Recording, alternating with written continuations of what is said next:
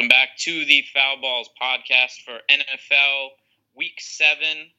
And this looks like it's going to be a little bit of a tougher slate than some of the other ones we have. There's not really a lot of value here, and uh, just a lot of shitty teams playing other shitty teams. So I think that there's maybe a couple decent spots, but this will probably be a lower volume week for me on the whole, uh, unless something like crazy changes where somebody gets ruled out of practice last minute and some great value opens up because right now I think it's going to look like going to have to build a lot of balanced lineups. So first game on the slate is the Cincinnati Bengals at the Pittsburgh Steelers. So Matt, what is the Vegas information for this game? The Steelers opened this game at minus six, and it's been bet down to five and a half, and even looks like minus five too. I guess the Steelers were really undervalued going into last week. Now it looks like they may be overvalued after winning at the undefeated Chiefs. The total for the game is 41, so does look like a pretty low scoring classic AFC North divisional game where there's not really a lot to like offensively, but Antonio Brown I think might be good enough where you can use him in any matchup. And I wouldn't say it's a great spot for him, but it's just I don't know. He's always usable. We saw the ridiculous play he made last week, and it might be true that he's the only player I think is the, the only player I think makes any sense from either of these teams. Yeah, um, I think this game is probably just going to be a fade for me. So, by Football Outsiders, Cincinnati, uh, third ranked defense by DVOA, seventh against the pass, seventh against the run. Pittsburgh is the fourth ranked defense, fourth against the pass, 12th against the run. And the other issue, too, is like I said before, where there just isn't a lot of value on the slate. So the issue is like, I, I think normally I would say, like, oh, yeah, of course. It's like it makes sense to use Bell and Brown, but with there being so little value and just how good both of these defenses are, and that it's probably going to be a low scoring, kind of slug them out type game. I think it's just going to be hard to fit those guys into the lineup, and I don't think it's a good enough spot where I want to try to force them in. Yeah, that makes sense. I'd probably be looking to Brown and Bell if it was a spot like last week where you had some cheap running backs and then you could afford to pay up at other positions. In this week, we don't really have that. So, yeah, it probably is just a complete stay away. So the next game on the slate uh, has the Arizona Cardinals at the Los Angeles Rams. I would assume that Adrian Peterson ends up being somewhat popular in this game after his game last week, and the idea that the Rams have a very bad run defense. So, what is the over under, and is there any sharp action on this game, Matt? It does look like the public likes the Cardinals quite a bit. So the Rams are three point favorites, but the Cardinals are getting 65% of the spread bets right now, 83% of the money line bets there's no real sharp action yet, but I think we could see some of the Rams because the public loves Arizona and they might be a little overvalued here, especially on offense after their monster week. But the Rams defense is good. The run defense only ranks 22nd in DVOA, but Aaron Donald was limited earlier in the season, so I guess this is a defense that we should expect to continue to improve. And the game against the Jaguars was a bit of a mirage where they gave up a decent amount of points, but it came on a long Leonard Fournette touchdown run, which is a bit of a fluky play, and then I think there was a defensive touchdown in there too. So the Rams defense probably is above average, even though it's being perceived as a below average defense. Yeah, they're they're ninth in DVOA this year, sixth against the pass, twenty second against the run. Uh, so I, am going to back off a little bit of saying that I think that they're going to have like a good run defense the rest of the year, but I do think that it should be at least around average. Pro Football Focus still does have Aaron Donald ranked as the best run stopper in the league this year, and he's only played full snaps in about half the game so far. So they're probably closer to a league average run defense. But with that said, like that Adrian Peterson game last week was so ridiculous, and he did look good in the game. But I, I'm not really buying into it. Like he's been he's not looked good for a really long time. So one good game, but I'm not ready to say that oh, Adrian Peterson is back now. He's priced up to what was it, fifty six hundred. And the other issue with with Peterson at that kind of price is he doesn't catch balls. He doesn't. He's not involved in the passing game, so he's really dependent on just a, a uh, fifty. He's actually fifty eight hundred. So he's really dependent on running for a lot of yards and scoring touchdowns, which was fine when he was ridiculous and was one of the best running backs in the NFL and was consistently going over 100 yards and scoring lots of touchdowns. I just don't think that's going to be the case anymore.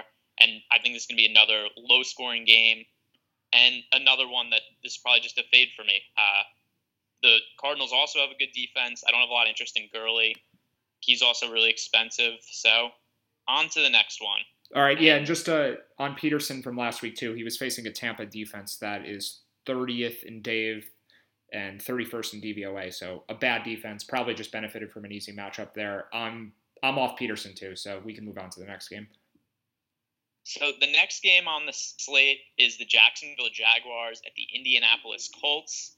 Are there any high-scoring games on the slate this week? Because I this also I would expect to be a pretty uh, low-scoring game. And the other thing also is Leonard Fournette did not practice today, so I think that his status is a little bit in doubt for this weekend. Yeah, it definitely looks like another bad game. We talked a little bit before the podcast that we potentially like the Jaguars defense.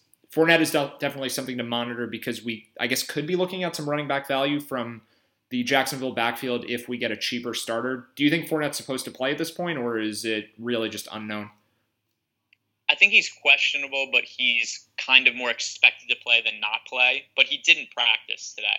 He hasn't practiced yet this week, so it's a little hard to say. I would if you if you asked me, is he going to play or not going to play? I would say more likely to play than not play. But but it could still go either way. If he doesn't play, then it's going to be Chris Ivory taking over running back, and he actually would be a pretty good value play because Ivory is priced at 4,800 so against a weak uh, Indianapolis Colts defense, that would be a really good spot for him. Uh, other than that, not a lot, lot, of interest in Blake Bortles or the Jaguars. Uh, passing game, I've actually seen some rumors on Twitter that Bortles might not even play this week. They might start Chad Henne. So, I mean, that in itself is, I think, pretty good reason to not want to use him. The idea that they're considering using uh, Chad Henne at quarterback. So, pretty, pretty good indication that Blake Bortles not a good DFS play on the whole. And then Colts side of the game, just this Jaguars defense is solid. Uh, it's we've talked about before. It's re- they're really good against the pass. They're really bad against the run. But still, Frank Gore and so it's Gore and Mack expected to split carries. And then the other thing also is just the Jaguars' run defense, as good as they are against the pass, they should be at least marginally better than being the second worst run defense in the league. So just the idea they could stack the box, they don't have to worry about the Colts uh, passing game too much. Uh, I'm off the Colts offense also. Yeah, my commentary actually, I'm going to circle back to the game that we talked about before this because I had thought about a decent value play, GPP flyer, before we started, and then I forgot to bring him up. So going back to the Rams offense, Sammy Watkins is all the way down to 4,400 on DraftKings. Do you have any interest there? Because I know Patrick Peterson is dealing with a leg injury, and Watkins was priced in the 6,000s at the start of the year, but he's been awful this year. So it seems like a spot where you well, can definitely get him at low ownership. Not only has Watkins been bad this year, but he's not very involved in the offense. Like the, they just don't throw the ball to him. Right, but I guess he's talented enough where on any given week he could end up seeing a lot of targets. And if Peterson guards, um, let's say Robert Woods, because he's been more like the number one receiver this year, Watkins could get a potentially easier matchup against a pretty weak Cardinals secondary outside of Patrick Peterson. I guess. I mean, I think that some of that logic makes sense. I would still assume that Peterson guards Watkins all game though. Yeah, and well, if that's the case, I, it makes Watkins a tough play for for sure. But I definitely won't call him safe. I think he's someone. If we if we get some indication before the game that Peterson won't be guarding him, then I I will consider him as a GPP flyer. But that uh, that's not that promising of a situation the next game, I actually think that there are some good targets for this, and that is the Tennessee Titans at the Cleveland Browns. So, what is the uh, spread and what is the game total for this one? The spread is minus five for the Titans. Actually, it's gone up to minus six, and I guess it's because the Browns have just been awful lately. The public really likes the Titans, and the total in the game is at 46 and a half, and the public actually isn't leaning towards the over. The over and under betting is pretty much split, but the higher dollars, as Sports Insights is reporting it, are on the over. So 54% of the total bet tickets are on the over, but 85% of the bet dollars being placed on the over or under are on the over. So it does look like there's a little bit of a sharp indicator on the over in this game.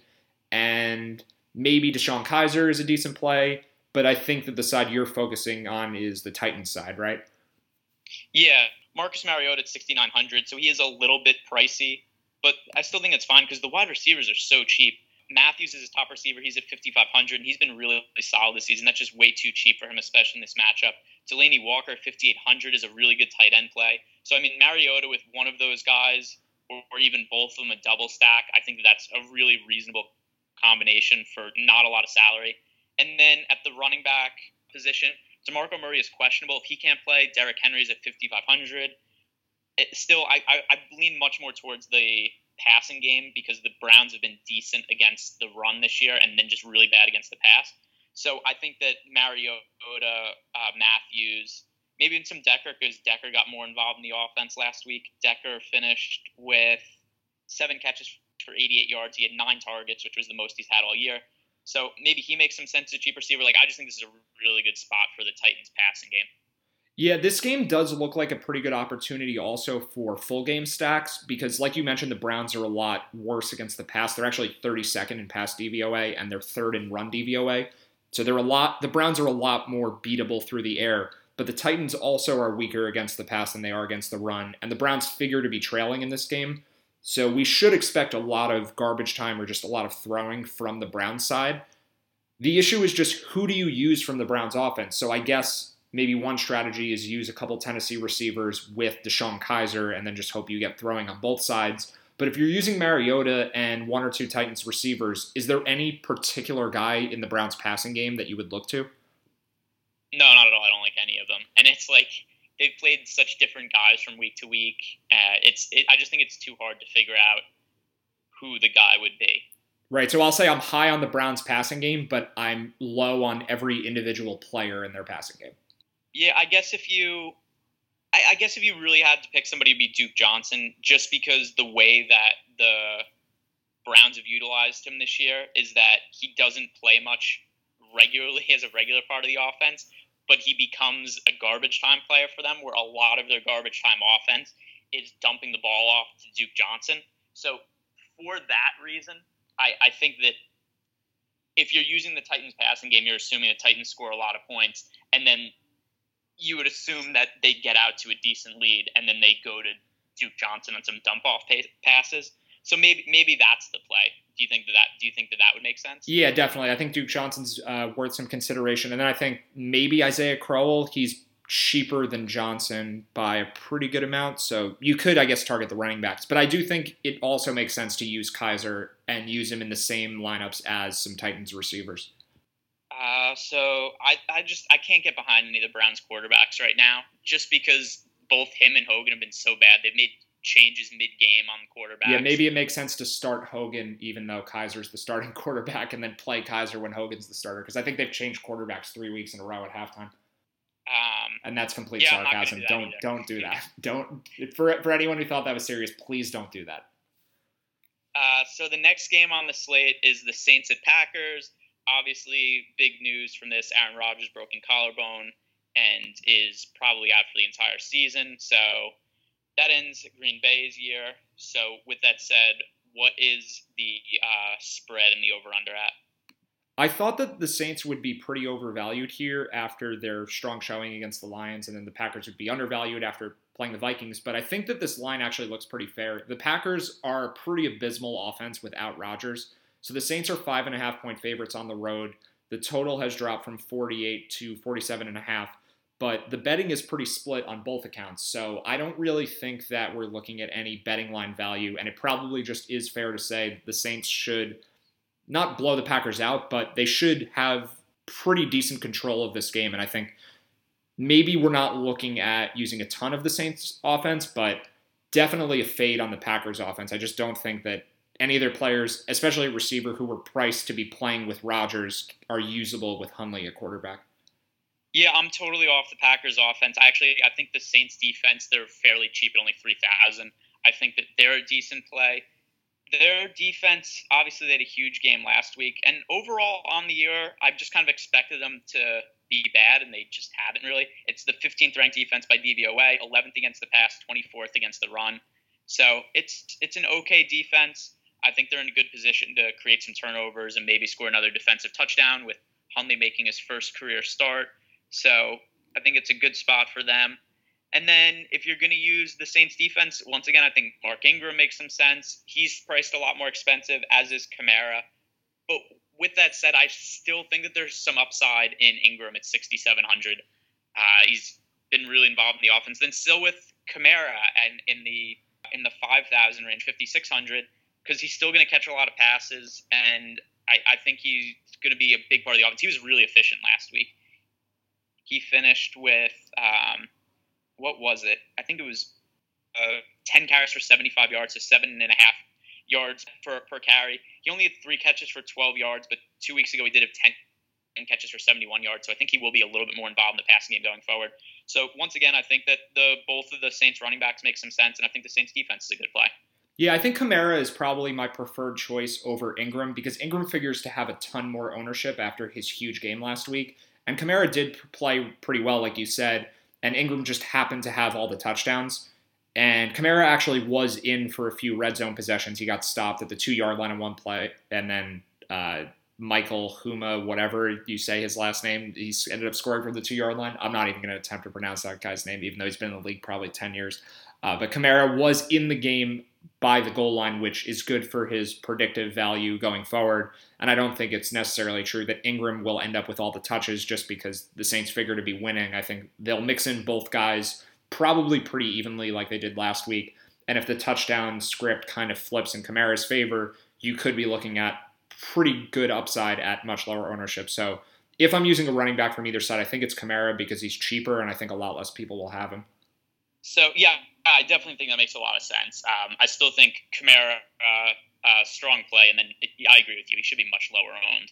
So the, the next game on the slate is the Ravens at the Vikings. Uh, this is going to be another game that's just kind of messy from a DFS perspective because these are pretty two pretty solid defenses. So, uh, what is the over under for this game, Matt? And what is the spread? And are, are just like all the games like under forty this week?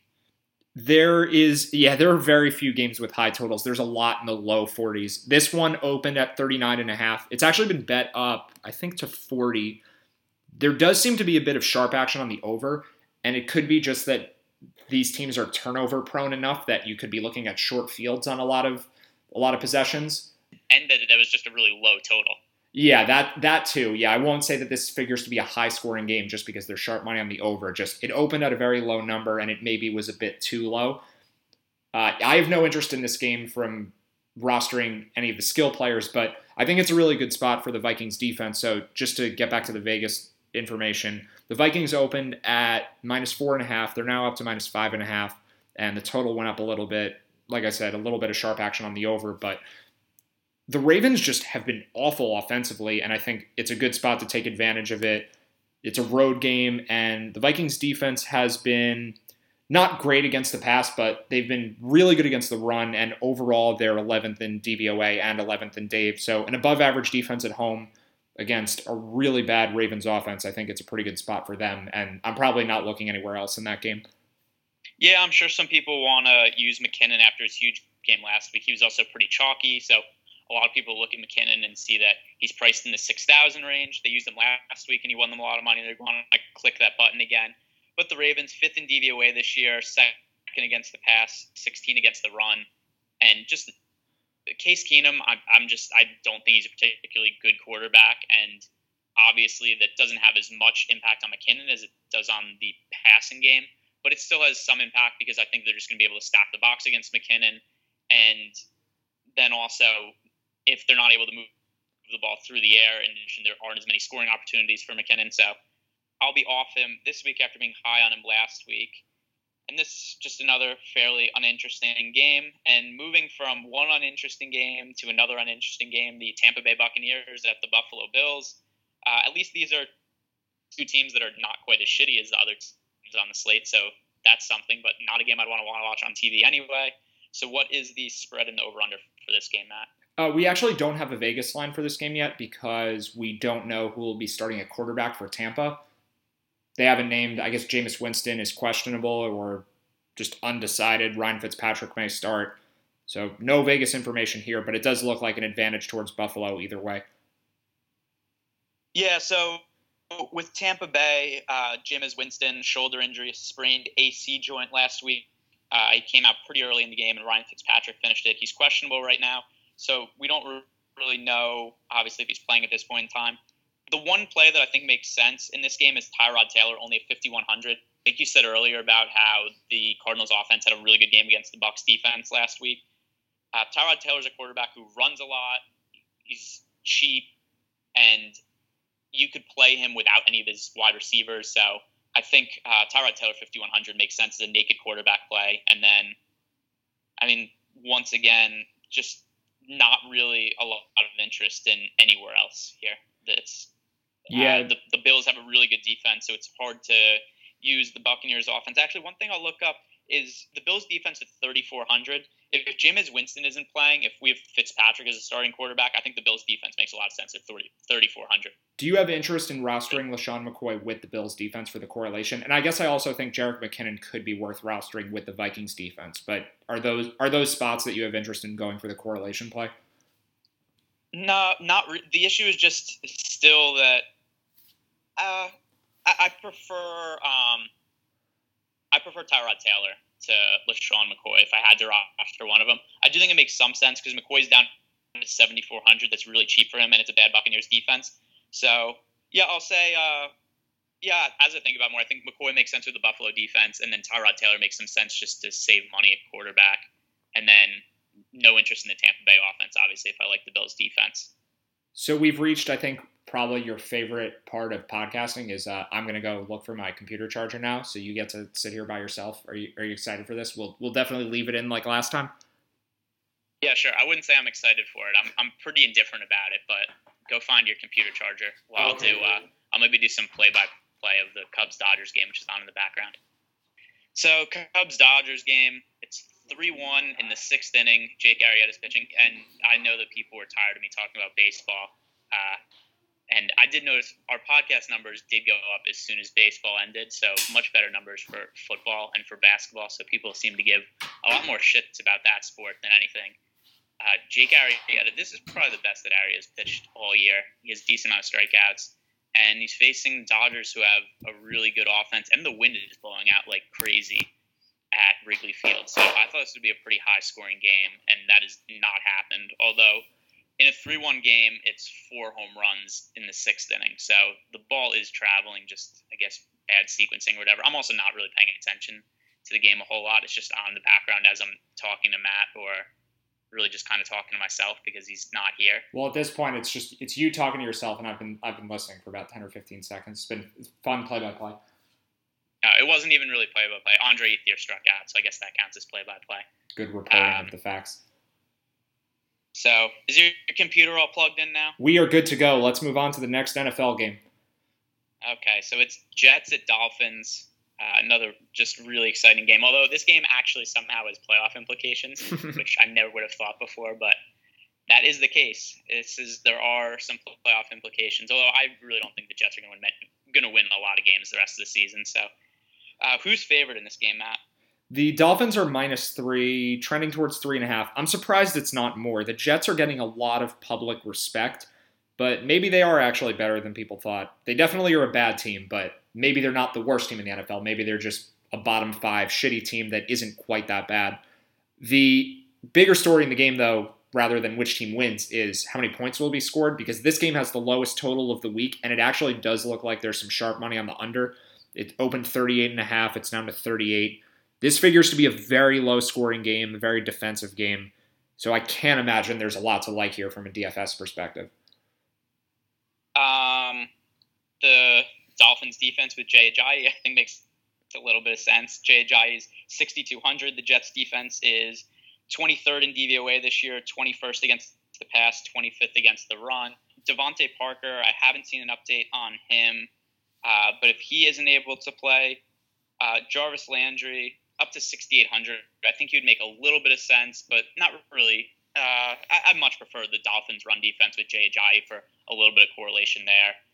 Uh, but still, not really a ton of interest in this game because it figures to be low scoring without a ton of possessions. Um, how do you feel about Jay Ajayi, Matt? Are you willing to go back to that one because you did like him a little bit last week, and he did have a pretty big game against the Falcons. Yeah, I do think he makes a good amount of sense actually as the correlation play with the Dolphins defense. I think compared to the other correlation plays that I just mentioned, McKinnon with Vikings and McCoy with Bills, I do actually think Ajayi with the Bills. I mean, Ajayi with the Dolphins is a better pick. So I probably will go there a little bit I, that's a pretty good spot. And the Dolphins, while the spread's only three, I think it's a home game against the Jets. They could definitely end up with a blowout win. So it could mean a lot of extra carries for Ajayi, and that would obviously also mean a, probably a good game for the Dolphins defense. So that that pick makes some sense. It's not my favorite spot, but I think it's a pretty good one. Yeah, I think uh, it's it's always an ugly week when I'm kind of going through all the games, and I realize that my favorite play from most of the games is a defense. that's that's probably uh, not the recipe for for a lot of points. Yeah, you got to roster a defense I, at flex this week. Is that something they let you do on DraftKings? Can I roster him at wide receiver also? uh, I think I, I think that there's a pretty good chance this is going to be the lowest scoring week of the year so far. The next game on the slate is the Carolina Panthers at the Chicago Bears. Uh, some injury information from this game is that Kelvin Benjamin is banged up again, and he is currently questionable to play on Sunday. So, with that said, what is the over under in the spread, Matt?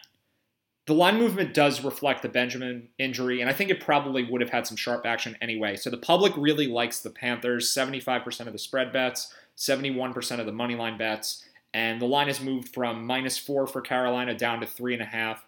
The total has dropped from 41 to 40 and a half, with most people taking the over.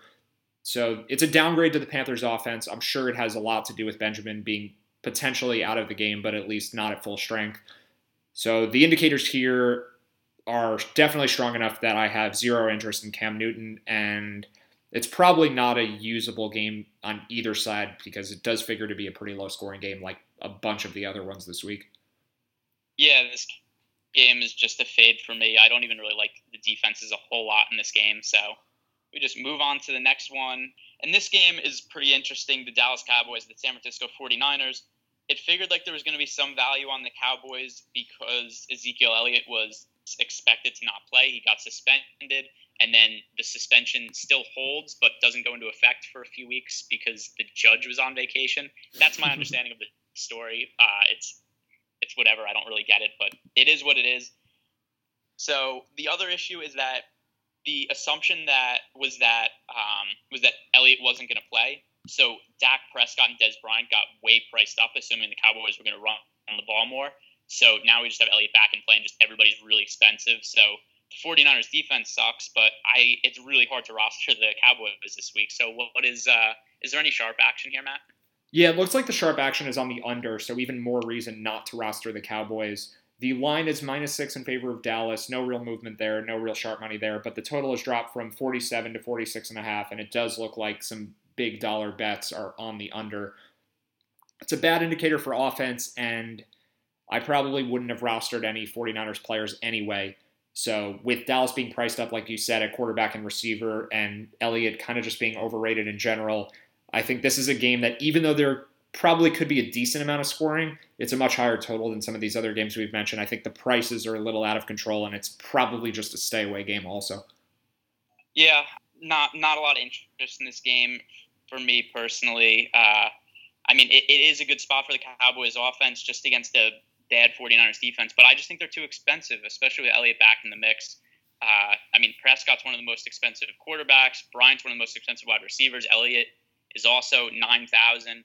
So it's, it's just going to be hard to fit them in. I don't think makes a lot of sense. And then just the 49ers offense is bad.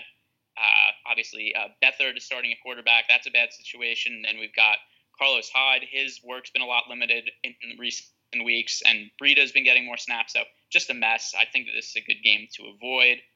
And the next game on the slate, the uh, rejuvenated New York Giants, who my dad now thinks is going to make the playoffs, mm-hmm. playing at home against the Seattle Seahawks. So, Matt, what is the Vegas info for this game?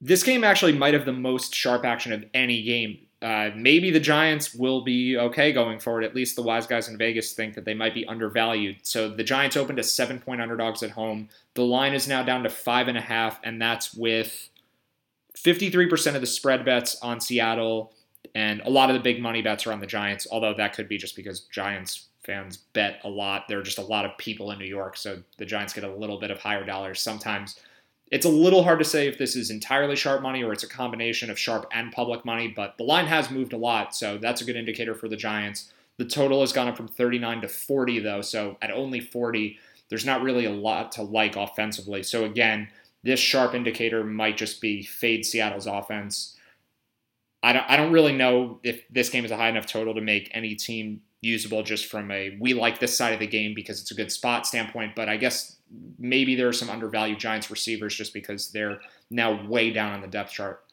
Yeah, I think um, uh, it's still hard. Like I still think it's a bad Giants offense and a good Seattle defense. So uh, let's see what some of the pricing is for the Giants receivers. Like I think Evan Engram makes some sense as a tight end play. The other thing also is since Gronk isn't on the main slate, so we can't roster him. So it does make tight end a little bit more difficult. Uh, yeah, Evan Engram at 4,400, I think he, he makes sense because he's going to get volume. Uh, uh, what's Roger Lewis at 30? It's I, I, think Evan Engram will probably be the Giants' go-to receiver. He's probably the only guy who had roster from the Giants side of the game. Uh, uh, Orleans Darkwa got a lot of the carries at running back last week. In general, I like Gallman, but it's just it's hard to. It doesn't matter if I like a player if the coach isn't going to play him. So Gallman's only at 3,900. If he was to start, he would make sense, but I don't think he's going to. Darkwa had the best game of his career last week, so I think the uh, I, I think the Engram makes some sense. And then from the Seahawks side of the game, though, let's see if there's anybody who makes sense on their roster. I mean, uh, Wilson's at 6,400. I think Wilson to Baldwin makes some sense. Paul Richardson only at 4,200. I think he's okay as a value play, but also still not really a whole lot of interest. Dominic Rogers Cromartie has been reinstated from suspension. So he's going to play. He was suspended for four weeks, and he's back now. Uh, do you have anything else to add for this game, Matt? No, it's just there are a lot of games with low point totals this week, and I guess we'll just reiterate there. There are not a lot of games to choose from, so I don't. I don't know. This is a tough week for sure, and specifically on this game, I mean, it's it's just a hard game to find value. Okay, so the next game, and is this the last game on the slate? The uh, I think so. Yeah, only one game left. This this one went really quick, and as I'm like, I don't even know if I'm gonna, I don't know if I'm gonna have any dollars in play this week. There's so few players I like. So let's see. We have the Denver Broncos at the Los Angeles Chargers. Is there any sharp action on this game, Matt? And this is another game that probably figures to be low scoring. Yeah, that we're ending with the game with the sharpest action towards no points, and that's even more bad news for people looking for players that are going to score this week. So the total opened at 43 and a half. It's already been bet down to 41. The Broncos opened as one point favorites. They're now one point underdogs. So the indication here is that Denver's offense is getting a significant downgrade from Vegas because of how bad they looked against the Giants, and it's probably mostly justified. This is probably a stay away game too. Um, the Chargers I think are seen as a high powered offense, maybe, but they've been pretty slow paced mostly every year. Not sure if that's completely true this year, and the sample size on pace stats is kind of too small to really go by that anyway. But either way, the, the movement on the total suggests that this should be a really low scoring game, and it's another game where it seems like it'll be really difficult to find value. Yeah, I think uh, I can't even remember how many guys it was that I really liked on the slate in total. Um, I mean, so Melvin Ingram is 7,000. As good as the Broncos defense is, and it's one of the best uh, teams in the league against the run, I think that Melvin Gordon is actually a reasonable value play at 7,000 because I don't think he's going to get a lot of ownership. And even though there aren't going to be a lot of points scored, there it's, it's unlikely to be a shutout. And Gordon gets all of the touches in the Chargers offense. So I think that he's still fairly likely to get a touchdown at some point. And then he's still likely to get some points because he's going to get catches. He's going to run for some yards. So like even though he's he's he's, he's going to be inefficient this week, he's inefficient every week. So Melvin Gordon could have something like 20 carries for 50 yards and then like five catches for like 40 yards or something, and maybe finds a way to get a touchdown somewhere, and that could be some value in his price at 7,000. Do you think that makes any sense, Matt, or would that just be a situation you would avoid because of how good the Broncos defense is. Yeah, I'd probably avoid it because we have named a bunch of other running backs in that six to seven thousand price range who we think are decent choices, and I think they're they're probably all slightly better than Gordon. I think he's an above average pick this week, but the one place where it seems like we may be able to find a little value is in that mid price tier for running backs. So I think Gordon just kind of doesn't make the cut because we've named some guys that we probably like more than him. Okay, fair enough. Um, Should we reiterate where the spots are that we actually like players? Because I feel like we just spent a whole episode saying spots we don't like, and I'll I'll circle back a little bit to the Titans Browns game because I think that's the game where we're that's really the only game where we're seeing sharp money on the over. So maybe just heavily stacking that game is the way to go for this week. Yeah, definitely. I mean, I've really the Titans' offense. That's my favorite spot out of the game. I really like them a lot. Uh, so, I mean, Mariota, Matthews, and Walker combination. I like those guys a lot. So that that is probably where most of my exposure will be. And then I just not really a lot of spots I like. Uh, anything else that you really think stands out? No, and I guess in terms of strategy, I think this is probably a GPP oriented week relative to most weeks where we have a lot of safe cash plays because I think it's going to be a lot of stacking to find value this week and a lot of low ownership plays to find value this week, like maybe the Sammy Watkins pick. He's obviously not a safe cash play. So I think relative to most weeks, I think it'll make more sense to play GPPs instead of cash just because there aren't really good cash cash game picks for this week. There's no one that stands out as a really good value for their price. We just may have to create our own value by going with low owned guys and stacking. So that will end the podcast for NFL Week 7. We'll be back with some basketball talk tomorrow. You can follow me on Twitter at GRenbergDFS. Matt's Twitter handle is at Preaching Sense. And we'll be back with uh, the Hoops Talk tomorrow.